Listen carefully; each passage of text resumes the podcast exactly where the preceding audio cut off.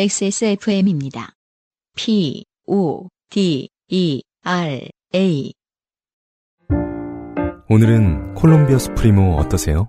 적당히 쓴, 그리고 그 뒤에 찾아오는 아련한 단맛. 부드러운 향과 맛의 최고급 마일드 커피. 가장 빠른, 가장 깊은. 커피비노 콜롬비아 수프리모.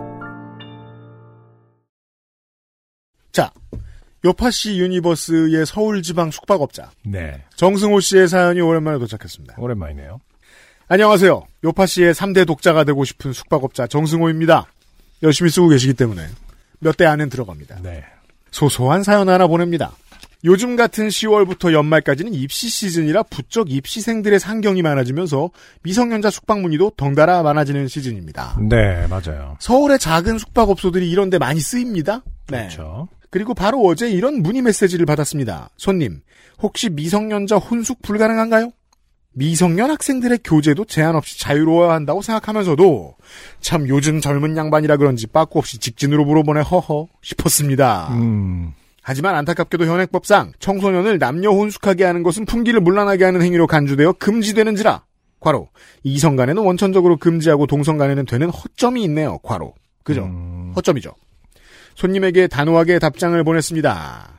나 미성년자 혼숙은 불법이며 저희 숙소는 성별간 객실도 분리되어 있고 모두 1인용 객실입니다. 그리고 몇 시간 답장이 없다가 날짜를 넘겨 새로운 메시지가 왔습니다. 보통이 이제 이 나이에 청소년들하고 가장 저 문자를 많이 주고받을 때는 친척이 아닌 이상 네. 중고 거래할 때거든요. 음. 보통 다음날 문자 보낼 때는 내고 새로 할 때인데 네. 그렇죠. 손님 부모님 동의서 받아도 불가능할까요? 시험 때문에 숙박할 장소가 없어서 그렇죠. 여기서 순간적으로 제 인식 체계에 혼란이 왔습니다. 우리나라 같이 미성년 교제에 엄격 근엄 진지한 나라에서 부모님이 혼숙에 동의를 해주시다니 많이 민주적인 가정인가? 네. 아무리 그래도 위법인데 혼숙시킨 숙박업주는 영업 정지까지 당하는 일인데 이렇게 흔쾌히 허락한다고? 그러다 문득 손님이 얘기하는 혼숙과 내가 얘기하는 혼숙이 서로 다를 수 있겠다는 생각이 떠올랐습니다. 아. 설마 혼밥 혼술처럼 혼자 숙박한다고 줄여 말해서 혼숙인 건가? 아. 별걸 다 줄이네 별 다 줄. 너무 어, 적당한 줄임이죠. 네. 네. 그러니까 그 어, 사연 내용을 세 글자로 줄였어요. 약간 여기서 웃으니까 이렇게 자존심이 상하지 뭔가.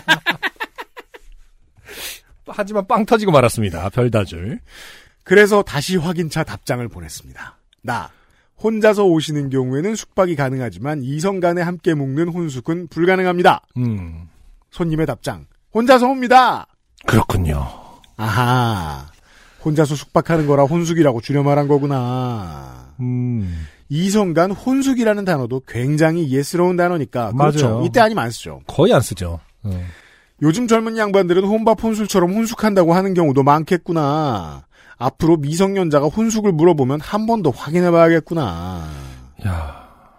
한때 무쌍이라는 단어도 집단마다 용법이 달라서 야 완벽한 사례입니다. 음. 롤드컵에서 무쌍을 찍어버린 페이커 vs 음. 무쌍이 매력적인 페이커. 전자는 뭐죠? 저는 모르겠어요. 전자가 제가 원래 알고 있던 무쌍이죠. 진상궁 무쌍할 때 그 무쌍. 어? 플레이어 하나가 음, 음. 아, 그 주변의 NPC 및 그 상대들을 학살하고 다니는 어, 어떤 거의 줄임말인 거예요? 그 게임 진상궁 무쌍에서 나온 말이에요. 아. 네, 줄임말이 아니에요. 아, 이거는. 그렇군요. 하나의 플레이어가 이렇게 적진을 누비면서 학살하고 아, 다니는 오케이, 오케이. 그런 걸 무쌍이라고 하죠. 음, 네네. 예, 저는 이걸 먼저 알고 있었고 음. 이 유쌍의 반대말 무쌍은 최근에 알았어요. 그렇군요. 네. 이것도 이제 그 사람들의 외모 보는 눈이 달라지면서 무쌍이라는 단어 많이 쓰잖아요. 그렇죠. 같이 완전히 다른 의미로 서로에게 혼란을 줬던 일도 생각나더군요. 그니까요. 아무튼 새삼스럽게 언어 문화 차이를 느끼게 된 일화였습니다. 이상입니다. 굉장히 재밌는 사연입니다. 정승호 씨 고마워요. 음. 네, 혼숙.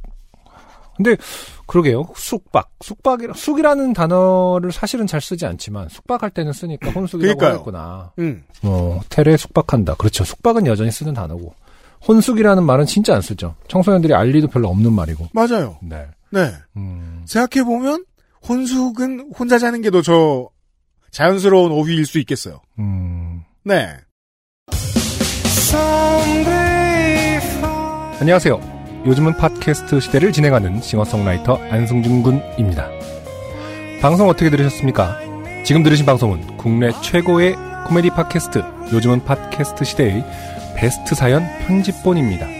요즘은 팟캐스트 시대는 여러분의 재미있는 사연뿐만 아니라 훌륭한 아티스트의 좋은 노래도 편집 없이 모두 틀어드리는 대한민국 유일의 팟캐스트입니다. 마음에 드셨다면 각종 팟캐스트 프로그램 포털 검색에서 요즘은 팟캐스트 시대 혹은 XSFM을 네. 검색해 주세요. XSFM입니다. P O D E R A